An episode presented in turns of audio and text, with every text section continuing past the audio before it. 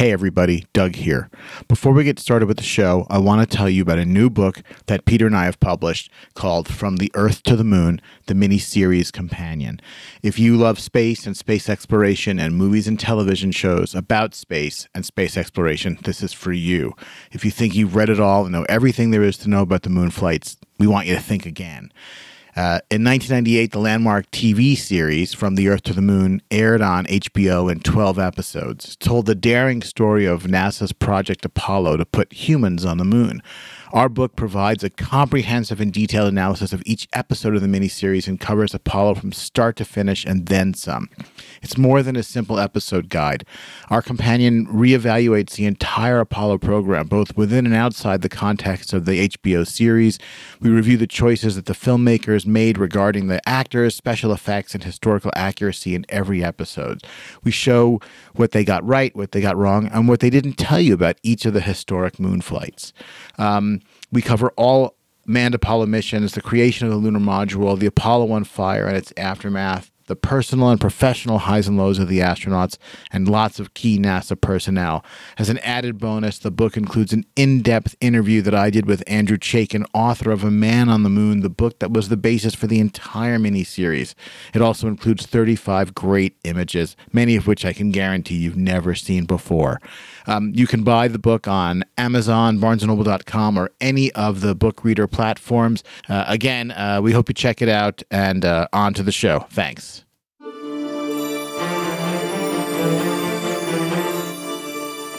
All right, uh, lift off and the clock has started.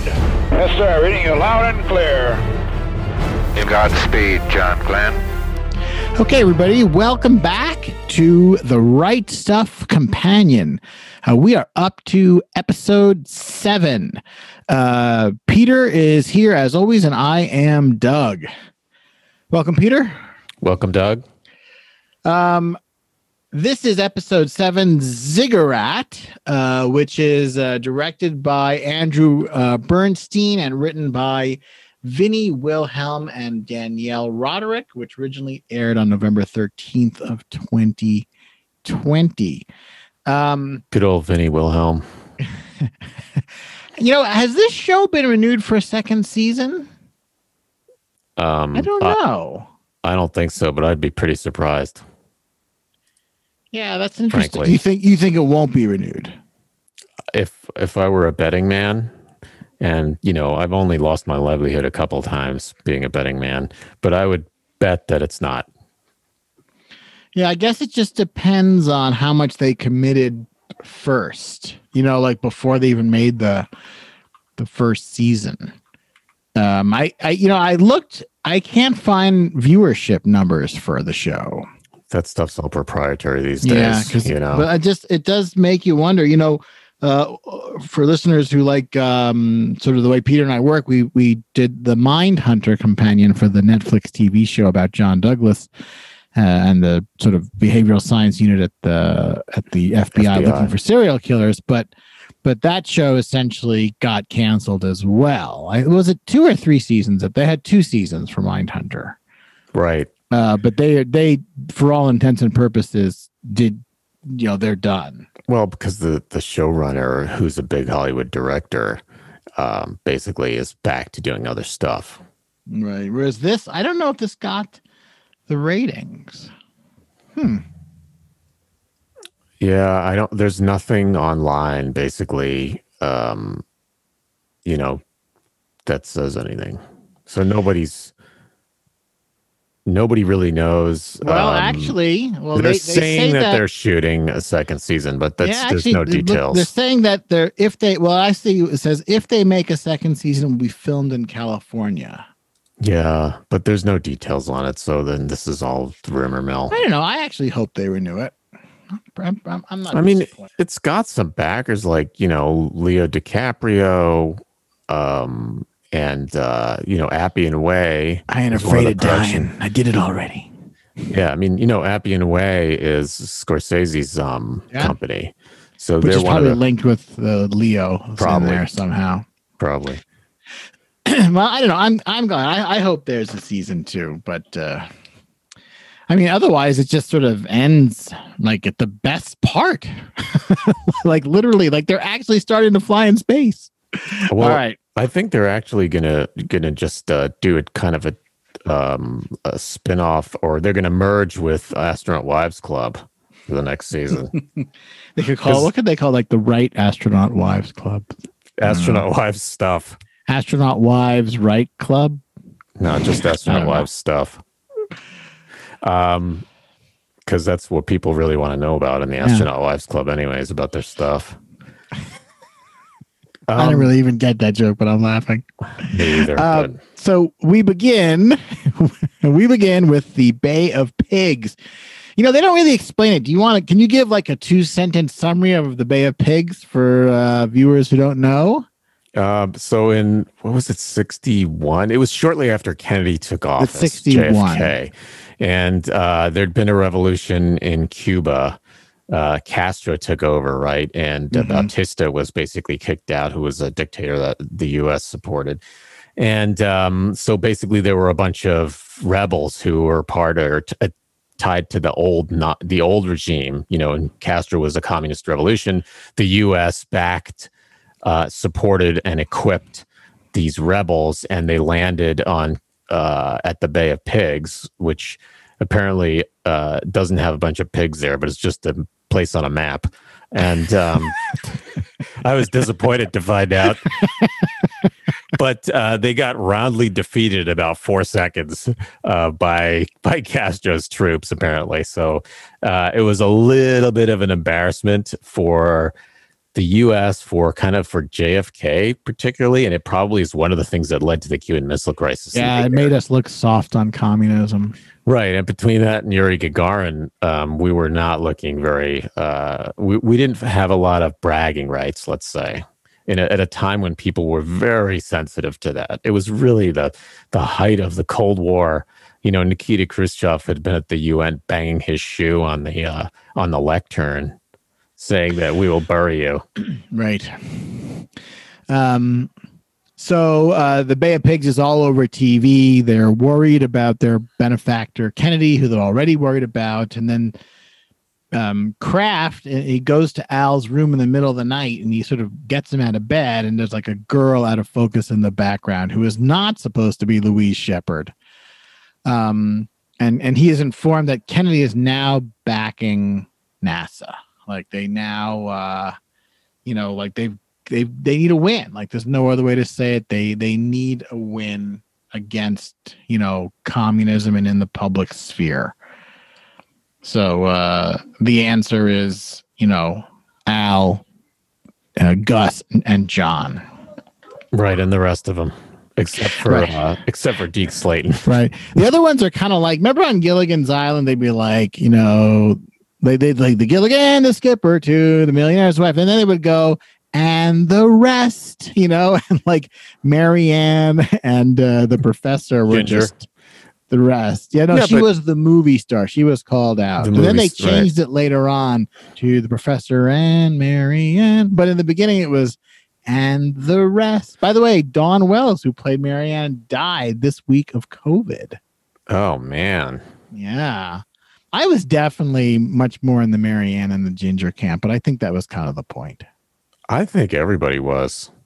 Well, I think Mary Ann, I think Ginger had her aficionados, but Yeah, I, think part of the point was that, you know, Mary Ann was more approachable. yeah, She was the girl next, she was the girl on the island next door. yeah. If if the girl was hot,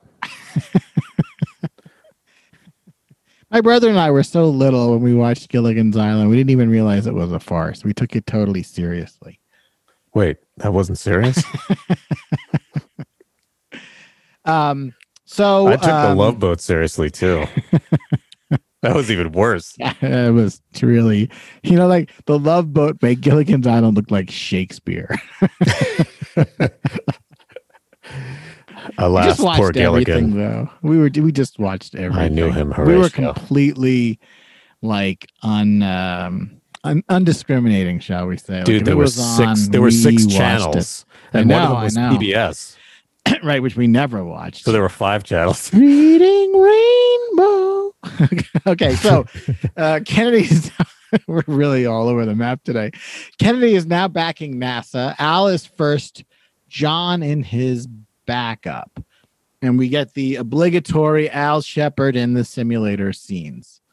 Um, uh, Jerry Cobb, we sort of then we jump to the Jerry Cobb story, and uh, Trudy tells her daughter that she may, in fact, be, uh, you know, joining Jerry and becoming one of the female uh, astronauts. Just sort of, a, it's a nice scene for Trudy and the daughter to have a little bonding moment. Over it. The troubled daughter who's smashing into cars when she's closing her eyes on her bike. Yeah.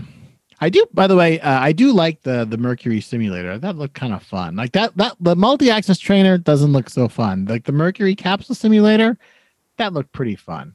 Yeah, well, you Um, don't get to the Mercury capsule simulator until you make it through the multi-axis trainer. um, um, we see the astronauts in a bar, and they're sort of talking about. Uh, I guess we see the also ran the, the other four in a bar, and they're sort of talking about, you know, uh, female astronauts, and they're they're pretty down on it, you know. Yeah, except Um, Gordo, Gordo Cooper, because of his wife, is Right, exactly. he's He kinda- yeah, although like the other guys kind of. Yeah, the other guys kind of piss all over it.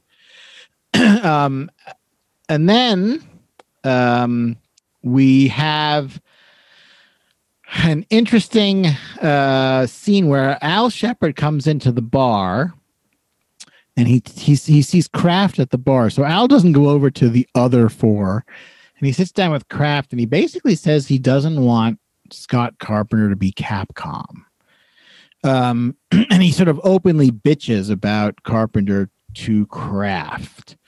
Um, and then we find out in a scene or two later that Carpenter is in fact out as Capcom, and and you know this this also plays I think a little bit into the fact, and we'll see if they get to this in season two. But Chris Kraft also did not like Scott Carpenter. Like he felt that Carpenter was way too unfocused and too distracted. And and if we ever get to it in season two like uh, carpenter's flight leads to direct conflict with kraft and ends with kraft winning and carpenter never flying again. Um so you know you, i think they may be laying a little bit of the seeds for what could be shown in season two here. Um the other thing is that uh, Al also has a copy of one of Glenn's letters. yeah, he knew that was going to get out. Yeah, he says that uh, that Glenn is not the only person with friends in high places. Right. Um, and uh, and Kraft tells him essentially, "I'm aware," and Glenn has been uh, warned about this. Like he's been spoken to, but he doesn't say who spoke to him or the extent of that conversation. But he says his exact words. Kraft says to Al, he says he knows to stand down. Which is interesting. I mean, you know, and to flip it over, you know, um, Shepard is to make they, they kind of portray Shepard in a little bit of a three dimensional way in this scene is, you know, he says like even in his rage at John Glenn, like he says he's talented, he belongs in the program, like he's able to sort of say like, yeah, there's good things about him, but you know, he's my backup and I can't trust him. Like he says, like he's the one checking my straps when I get into the capsule. Yeah, Right. you you he's right. He's completely right. And again, there's not a lot of times in this series where you sympathize with Al. Right. I, mean, Exactly. I think we've kind of established that Al's a super difficult person to be around. Which is but, you know- apparently, you know, as we talked about last episode, is is real. You know, is Right. is one of the things that the series uh, got true to life. You know, Shepard was was a tough was a tough, difficult guy. Yeah. Yeah. I mean, I, I'd like to meet a lot of the Mercury astronauts and hang out with them. I don't know if I'd want to hang out with Al Shepard, but um I think the Mercury astronauts probably they really are the roughest crew. I think you're Well- better. I would rather hang out the, the other. The Apollo or the Skylab astronauts. the Skylab astronauts are probably the coolest for sure. The coolest astronauts. Well, I think from our perspective, I think I think most of the world has forgotten about, you know, for example, you know, Carr Gibson and Pogue. but, you know, you and I are like crazy enough to pay attention to Skylab, but uh That's because in a you know current day, they basically were floating around um, in an empty rocket booster, smoking a joint um, for like two months, which is cool. I, I think Sky honestly, I think that Skylab would have been amazing. Al Bean, Al Bean, who was the lunar module pilot on Apollo 12, who walked on the moon with Pete Conrad. Al Bean was the commander of Skylab 2, and he said many times that he was much more proud of his work on Skylab 2 than he was of walking on the moon. Yeah, Skylab Yeah. had the advantage of basically being like an afterthought, and it just didn't have that much attention. And Yeah. consequently, because of such low expectations, it it almost it just achieved a ton that just had no attention. Well, and it gave them this ability to do these long duration missions. You know, like it was basically it was one month, two months, three months for Skylab one, two, three. Which you know at the time they were huge. You know, endurance records. But Yeah, but I like- agree with you. know, These are the roughest guys, and they, I think they're also they're you know these are people who came up in a rougher time, right? Uh, Right. A lot of these guys had seen combat, right? You know, Yeah. like a lot of these guys had been you know Korean War aviators. You know, like they were just a rougher crowd as opposed to people who came up more through engineering circles as opposed to pilot circles, right? Or pilot engineer versus regular pilot. Right. Well, Um, a lot of the a lot of the the second crew um, was like that too, right? But they were also uh, veterans and and been in combat. But I think that that wasn't the center of who they were, even though they were test pilots. You know, like Neil Armstrong. It's a perfect example. I mean, that guy was reserved and very much engineering minded. Yeah. You know, very different personality, right? Than these than the Mercury astronauts. I think Armstrong referred to himself as an engineer first and an astronaut second. right. You know, like it was funny because after he walked on the moon, Armstrong became notorious for not giving interviews, but he would he would respond to engineering questions. Like if you wanted to ask Right. him about the landing skid on the X-15, he'd write you back. If you wanted to ask him about walking on the moon, you never heard back. Right. And I think Um, one of his first jobs was he went to be, he was dean of like one of the engineering schools in the In Midwest. Ohio, somewhere. in Ohio. I Yeah. don't know if he was dean. I know that he started off just as a regular engineering professor. That might have been, yeah. Um, but I mean, you think about, he was the most famous man in the world. Yeah, for a long time. Yeah. And he You know? basically was like, please leave me alone. I want to go teach engineering. I want to divorce Jan and be with another woman and be left alone. Teach engineering in Ohio. Um, so we get back to the show. Uh, we see a sweaty John Glenn out on his uh, morning jog, as we said earlier, to control his weight.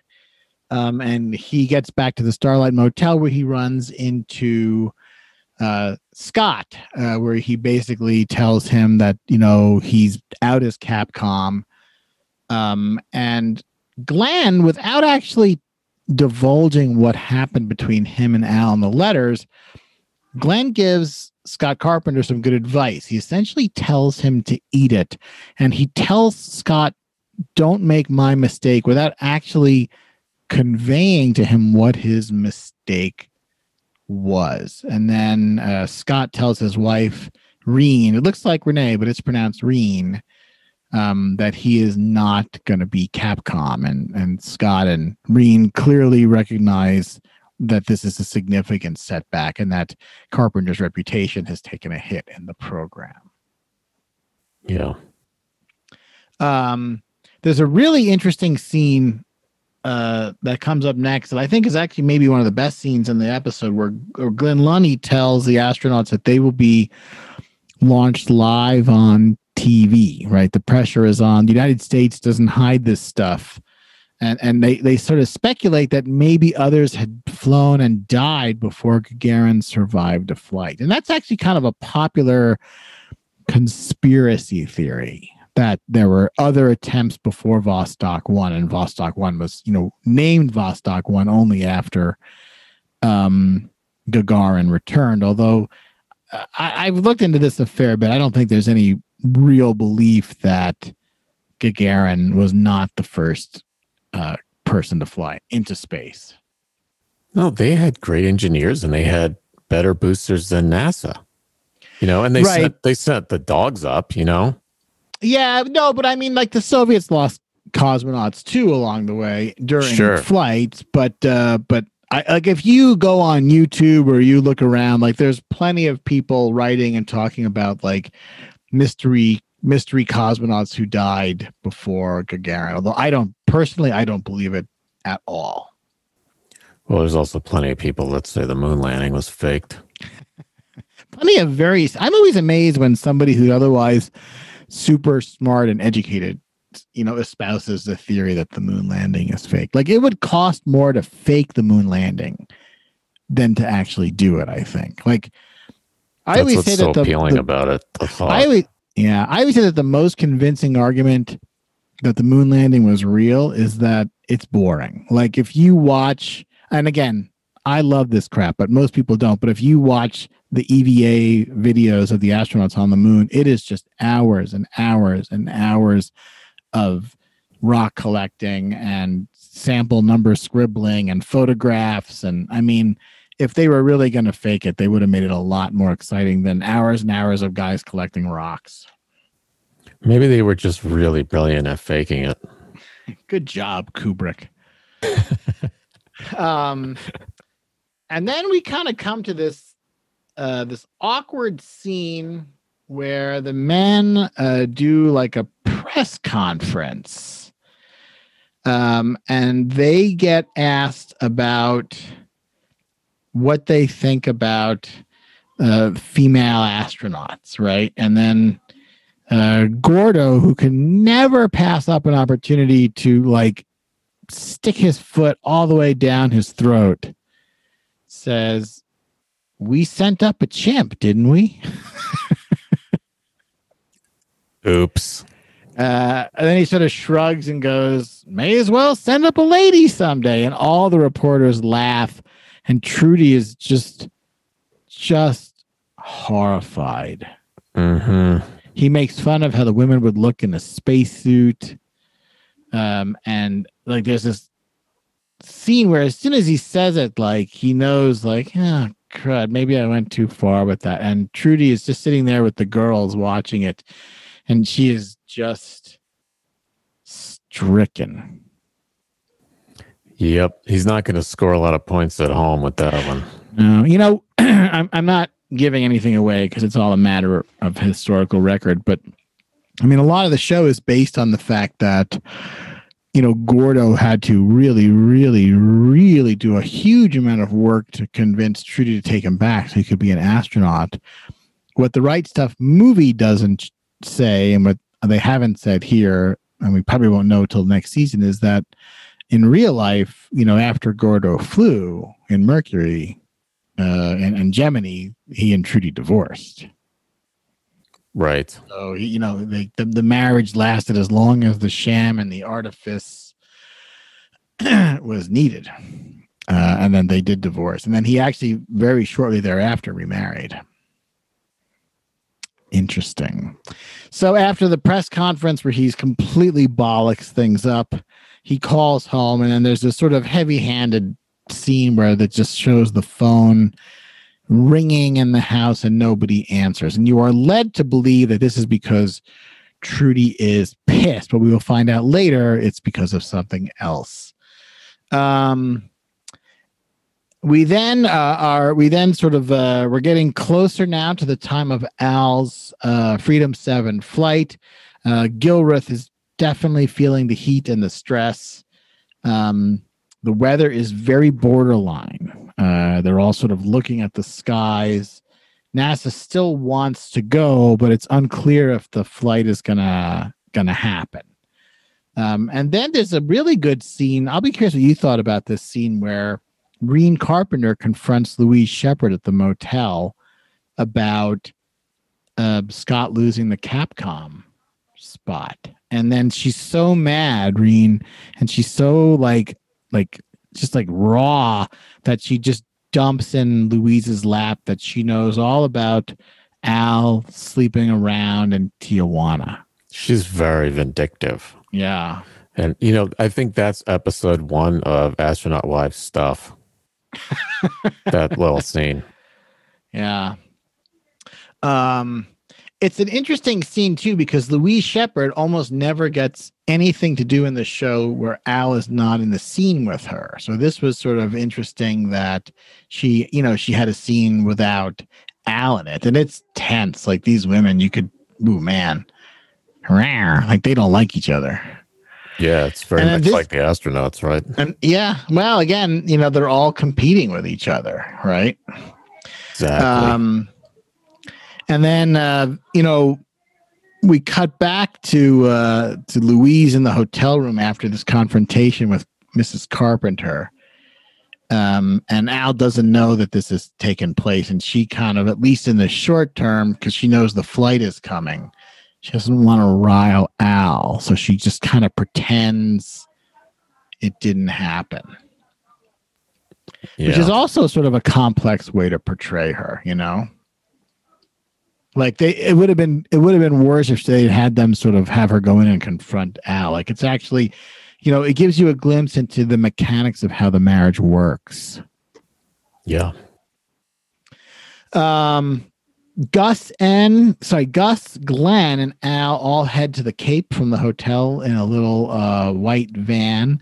And we see that uh, nasa has uh, written a press release in the event that al dies. They've actually written the news stories before the flight both ways so that they have a press release in case al lives and in case al dies and al gets the uh, interesting experience of getting to read and approve his own obituary uh, while he's still alive. Hmm. Um, we then uh, cut to Al and John eating the traditional astronaut low residue breakfast of steak and eggs, which is essentially a callback to the opening scene of the entire series in episode uh, one, uh, Right, titled the first Sierra scene. Hotel. Right, first scene of Sierra Hotel. Um, and then um, I actually thought that they were going to, you know, do that scene over or maybe do it in more detail, but they really don't. Like you just see them sitting there eating their steak and eggs, and it's it is understood that you know what has happened already between the two men and what Al said about him basically knowing what John did. Yeah. Um, go ahead. You were going to say something?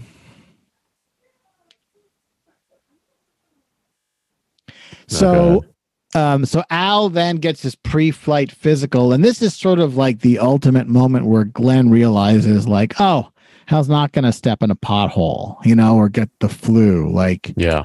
he's going, like he's going, and I'm, I'm standing here empty-handed. Um, Yeah. and he's just sort of stewing in his own juices you know like he realizes it's not his day like and you know like if you know if al had like tripped you know john would have been like oh i'm ready to step in and do the flight you know what i mean like Right. it's not going to happen and al is an exceptionally good sp- uh, spirits you know um, and then when just to sort of add insult to injury when when al passes his physical the doc says to glenn you're done for now like don't need you anymore like as they would say on star trek you know he's captain dunsel remember that Yeah. um, and then we see uh, Louise in the bar, and she has a drink with none other than Von Braun. I have a feeling that that never happened in real life. Somehow, I don't think that when they're putting the first, uh, or getting ready to put the first American in space, Von Braun was hanging out at the hotel bar. But it's a good scene for the two of them. Yeah. Um, and then there's a really nice scene where Al suits up, right? He's happy, he's victorious. Like this is it. Like he's really like he's he's won. Like he's got the coveted first flight. He's gonna do it, right? Maybe he didn't get there before Yuri Gagarin, but he got there before all these other guys that he has to see every day. Right. He's still victorious, right? You know, Yeah, he's victorious with like a lowercase v, I guess. right. um but you know like he's you know he's he's happy that you know that the program didn't get canceled in the you know in the wake of Gagarin's flight. You know, I don't know. It's a good scene. Like, there's not a lot of times where you kind of feel like you're really in Al's corner in this show, but this was. I thought that this was one of them. Like, this scene is really good, and we've seen this astronaut suiting up seen in a lot of other shows and movie. Like I think it might be best done in a, in Ron Howard's Apollo 13. Um and there's like sort of heroic music in the in that scene in Apollo 13, but it's just it's nice because it conveys to the to the viewer like we're almost there. We're almost there. Like we're really going to go. Um and then there's a really good scene that's a nice little uh, scene in Mercury Control where they are getting online, and there's like there's a palpable excitement in the air because this is not an unmanned launch, right? This isn't a this isn't a, a test or a simulation. Like they're they're really going to do it. Suborbital. Oh, yeah, that's disappointing. Yeah. Um, and then it's raining. Um, and uh, Gilruth is sort of looking out the window, and he and Kraft talk, and they realize that they do still have a very, very brief launch window at 8 a.m. where they can literally launch the rocket between sort of storm fronts. But Gilruth, who's extremely worried that if they fail, the program will be shut down, decides to scrub due to weather, which did happen in real life. Um, I think Al was supposed to fly on the second of May, and he flies on the fifth, I believe. Um, and I don't know if you remember, but this is actually uh, alluded to in episode one of From the Earth to the Moon, where they show, you know, uh, representatives of NASA saying, you know, we will have a man up on the, I think they say the second of May, and then they cut to Al's flight on on May fifth. Um, so this is, you know, this is interesting too, because, you know, when we get to Al's flight, like we've seen Al's flight in a couple of different uh, media portrayals. So it'll be, it's sort of interesting to compare. Um, so anyway, so they, they scrub, um, and then Al is, is, so he gets a little, I don't know, like he just slips a little bit and he's seen by reporters in his suit and they realize that the first American is going to be Al Shepard, right? Because remember they had maintained this ridiculous fiction, right? They're they, they it a secret, it. and yeah, Glenn was the favorite, right? So, right, exactly. This is the um, time where they realize it's not nobody. You know, like the uh, what's his name? The press, the Life magazine guy now realizes, yeah, it's not Glenn. Yeah. And then he actually tells Glenn, like when he realizes, like, oh my God, it's Al, he actually tells Glenn, in his opinion, it should have been him going first. Um, and then uh, Louise comes to meet Al. Al is bitterly disappointed, and he just kind of feels like they needed more nerve, like they just wanted to go, you know. And then he kind of is hoping that Louise is going to be sympathetic, and then it the whole thing blows up in his face and Louise says I'm leaving. Like I'm I'm flying out of here. I'm not hanging around anymore.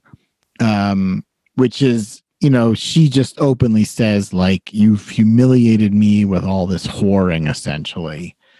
Yeah. Um and I I just can't stay here anymore. And it's sort of at the moment of his biggest triumph like his big mistakes come back to haunt him and he you know he loses the support of the person he needs the most.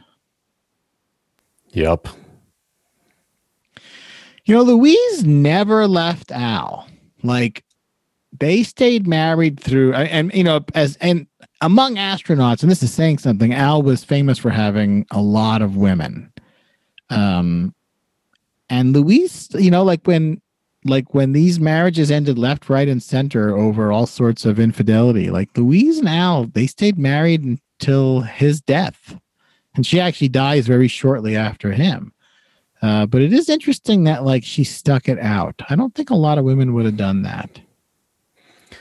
Yeah, I wonder maybe they had an arrangement or something, kind of like I don't know.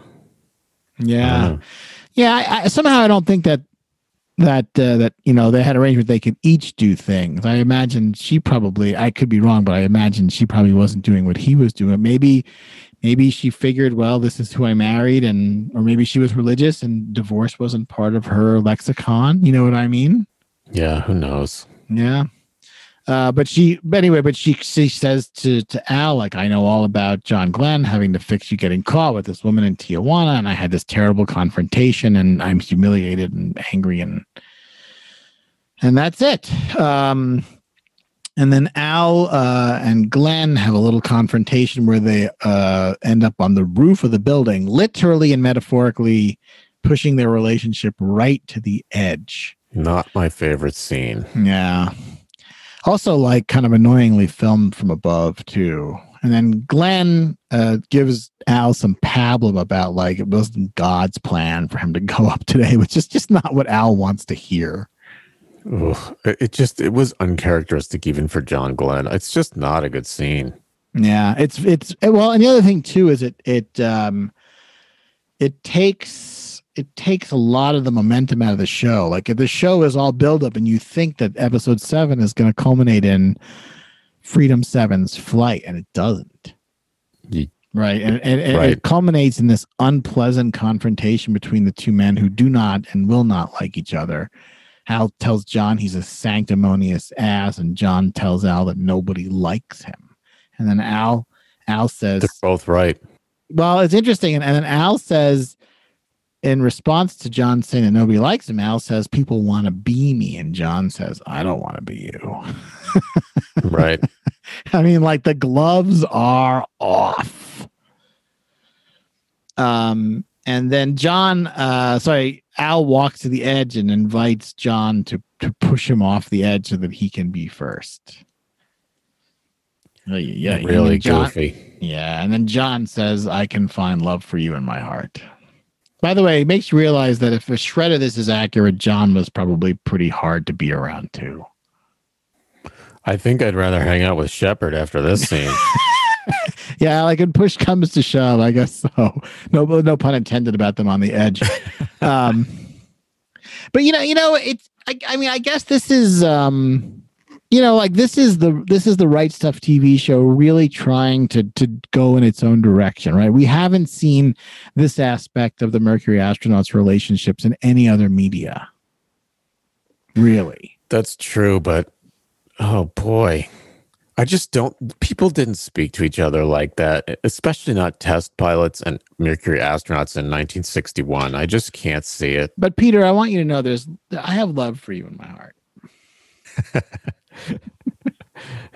Don't push Well, me yeah. off this edge. Right. well, I I agree with you. It's it's it's it's very. I mean, uh, it's hard to imagine this conversation really happening. And you could imagine probably much more likely if they just didn't talk. Right. They just basically said, I hate that guy, the two of them, and then everybody knew it, and that was that. right. But you know, to flip it over, um, they are you know the guys who play Al and John. Um, Jake McDorman is Al, and Michael Trotter. Sorry, Patrick Adams is John Glenn. You know, they do do a good job because you really do feel the tension between the characters and the conflict and friction in their personalities. Like, like you got to give McDorman and Adam their credit. You know what I'm saying? Like you really Yeah. don't like Al, and you you went from liking John to not liking John, which I'm sure was a difficult dramatic feat for the actor to pull off. No, they, they make him seem like um, more real and more well rounded, I think, characters and people than uh, than the sort of script uh, writes them. Then the dialogue portrays them at least. So they actually are commendable to me, um, their performances. Yeah. The show definitely has its downsides, but you know, I mean, these guys are taking their roles seriously. Um, and that's how the episode ends. The episode ends up on the rooftop. Um, and then we've just got one more episode left in the season, which uh not to give anything away, but it's gonna be the flight of uh Freedom 7 at last. I think that most of the final episode takes place on the rooftop. all but the last you know last 12 minutes Ugh. could you imagine how these guys felt knowing the Russians did it first? Like, I guarantee you it was the last thought before they fell asleep and the first thought when they woke up. You know, like there must have been a period there where like the the, the, the disappointment must have been crushing.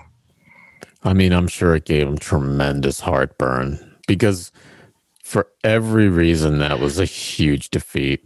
Yeah. And yeah, like in every possible way. And and Gagarin is by was by all accounts, you know, such a winning guy. Like everybody liked Gagarin and you know, like he looked handsome and he was well spoken. He did a, he did a world tour, you know, met with the Queen of England, all that, and you know, Right. while that's all happening, these guys, you know, can't get off the ground. Yeah, you know, he seemed to have um, some charisma and magnetism even for a dirty commie.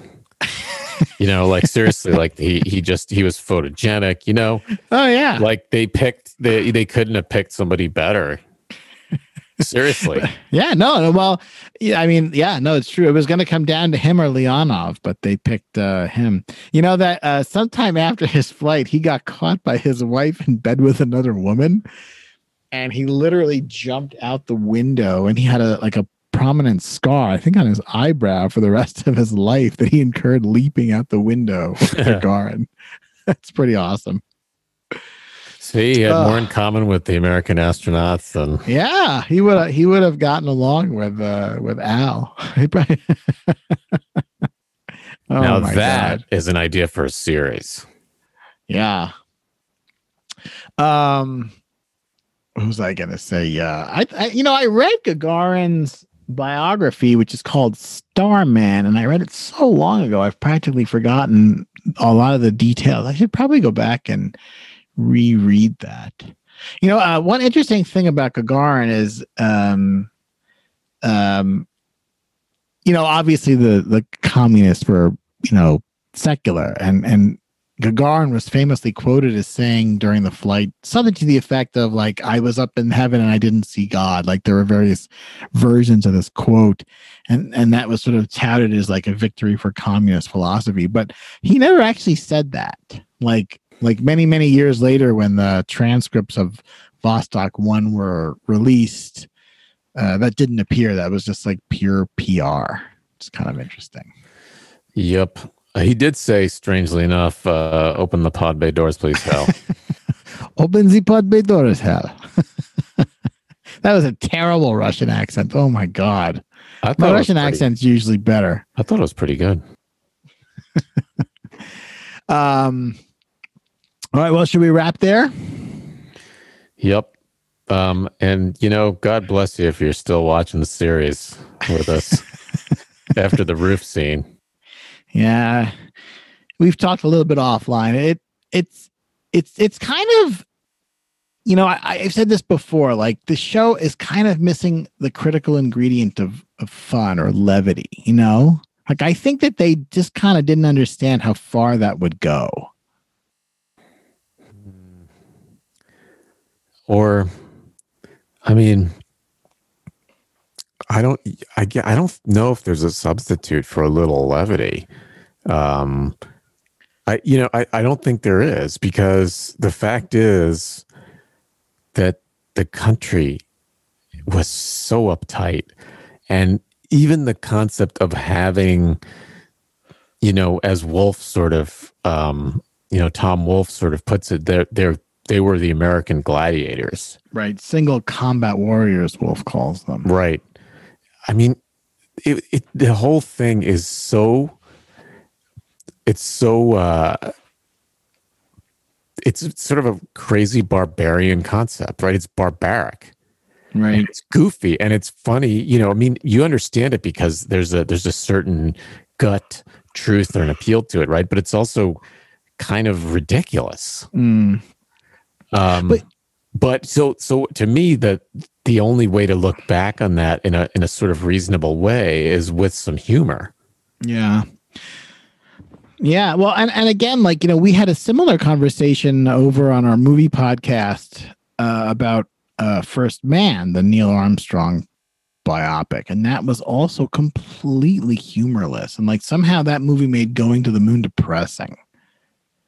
Yeah. You know, like I don't know, like the, you, there's a you know, like I think you know the right stuff obviously has a lot of humor. Apollo 13 does not have a lot of humor, but it, it deploys it strategically to break the tension, and it works. Yes. Um, and from the Earth to the Moon makes makes pretty pretty good use of humor. Having like for example, one whole episode that's pretty comedic, and all the other episodes usually have one or two sort of lighthearted moments. You know, to sort of to sort of give the viewer a break. I don't know, Yeah. but again, I guess it's just a decision. You know, this is how they wanted to do it, but it'll be interesting to see if the show retools in the second season. Like, does the tone change? Does the showrunner change? You know? Yeah, that would actually be interesting.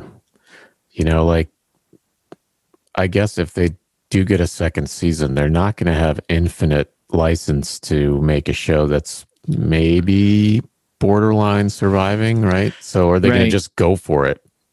Right. And maybe go faster. And, like, for example, you know, we're going to do this entire season and do one flight. There's five more manned Mercury flights after Freedom 7. Um, and they, you know, presumably they're going to have whatever another eight episodes, which means they're going to have to have a lot more flight oriented episodes.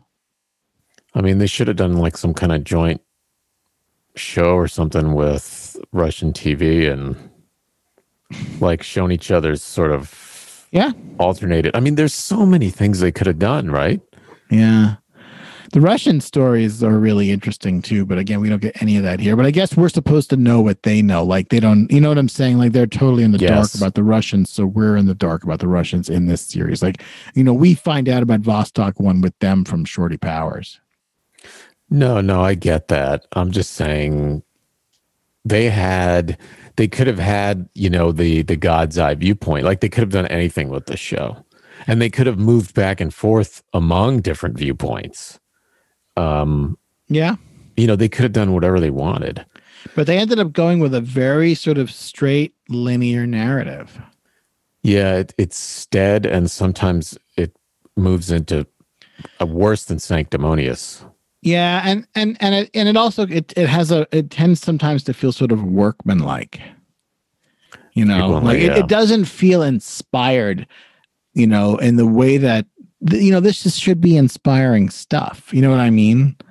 So I don't Yeah. know, but I, again, look, I, I mean, I guess maybe they felt constrained, like they couldn't do what the movie had done. You know what I mean? Like maybe they felt like if if they tried to do the movie, they would only come out on the worst end of things. I wonder how constrained they are being on Disney. Or if that matters. Well, I don't know. I mean, there's no shortage of uh, talk of infidelity and you know people cavorting in other people's beds. So, I mean, I think they're they're getting away with what they think they can get away with. You know, the the I mean, the weird thing was when Baby Yoda showed up in the background. You know, that was interesting cross marketing. Well, if they did that, they'd have good ratings. Grogu. Did you know that Baby Yoda's actual name is Grogu? Ay, ay, ay. I, Oh, like, we should we I should like the way they there. got offended that people were calling it Baby Yoda instead of the child. right. Trying to right. sort of how control that message. Like, are you? Come on, take a good thing and go with it. right. Let them call it whatever they want as long as they're watching. But and Baby Yoda's a hundred times better than calling it quote the child. It doesn't say anything. The child. I mean, that could be my kid. It's Baby Yoda. It is Baby Yoda. I mean, just saying Baby Yoda makes you want to watch the show. I mean, it makes you curious. There's a Baby Yoda. I mean, that's what. What's with the Baby Yoda? Yeah. Peter, this is the way. Ay. It's almost like Lucas was involved, like that whole the child thing. That just it seems like Reeks of Luke. Lucas. Yeah, it reeks of like Lucas showed up and was like humorless and crazy. Well, but I've said before that uh, Dave Filoni, who's a showrunner with Jon, well, he he and Jon Favreau, I guess Jon Favreau is a showrunner, but Filoni's fingerprints are all over the the Mandalorian. I mean, Filoni understands Star Wars better than Lucas. I really believe that. Like you Yeah. watch the Clone Wars, and it doesn't make all the dumb Lucas mistakes. Like it's kind of like all the Yeah. best things of Star Wars without all the mis you know the mistakes or the going back and changing stuff a million times or the or the idiotic cute stuff that doesn't hold up and nobody likes. Yeah, Clone no, Wars is good. I'm telling you, like I think of all the people who have ever had their hands behind uh, Star Wars, I think after Irvin Kershner, who directed Empire, I think Dave Filoni's right there. Anyway, listen, we should break. all right. All right, we'll be back next time for our final episode of season one. Uh, thanks, everybody, and uh, we'll see you next time.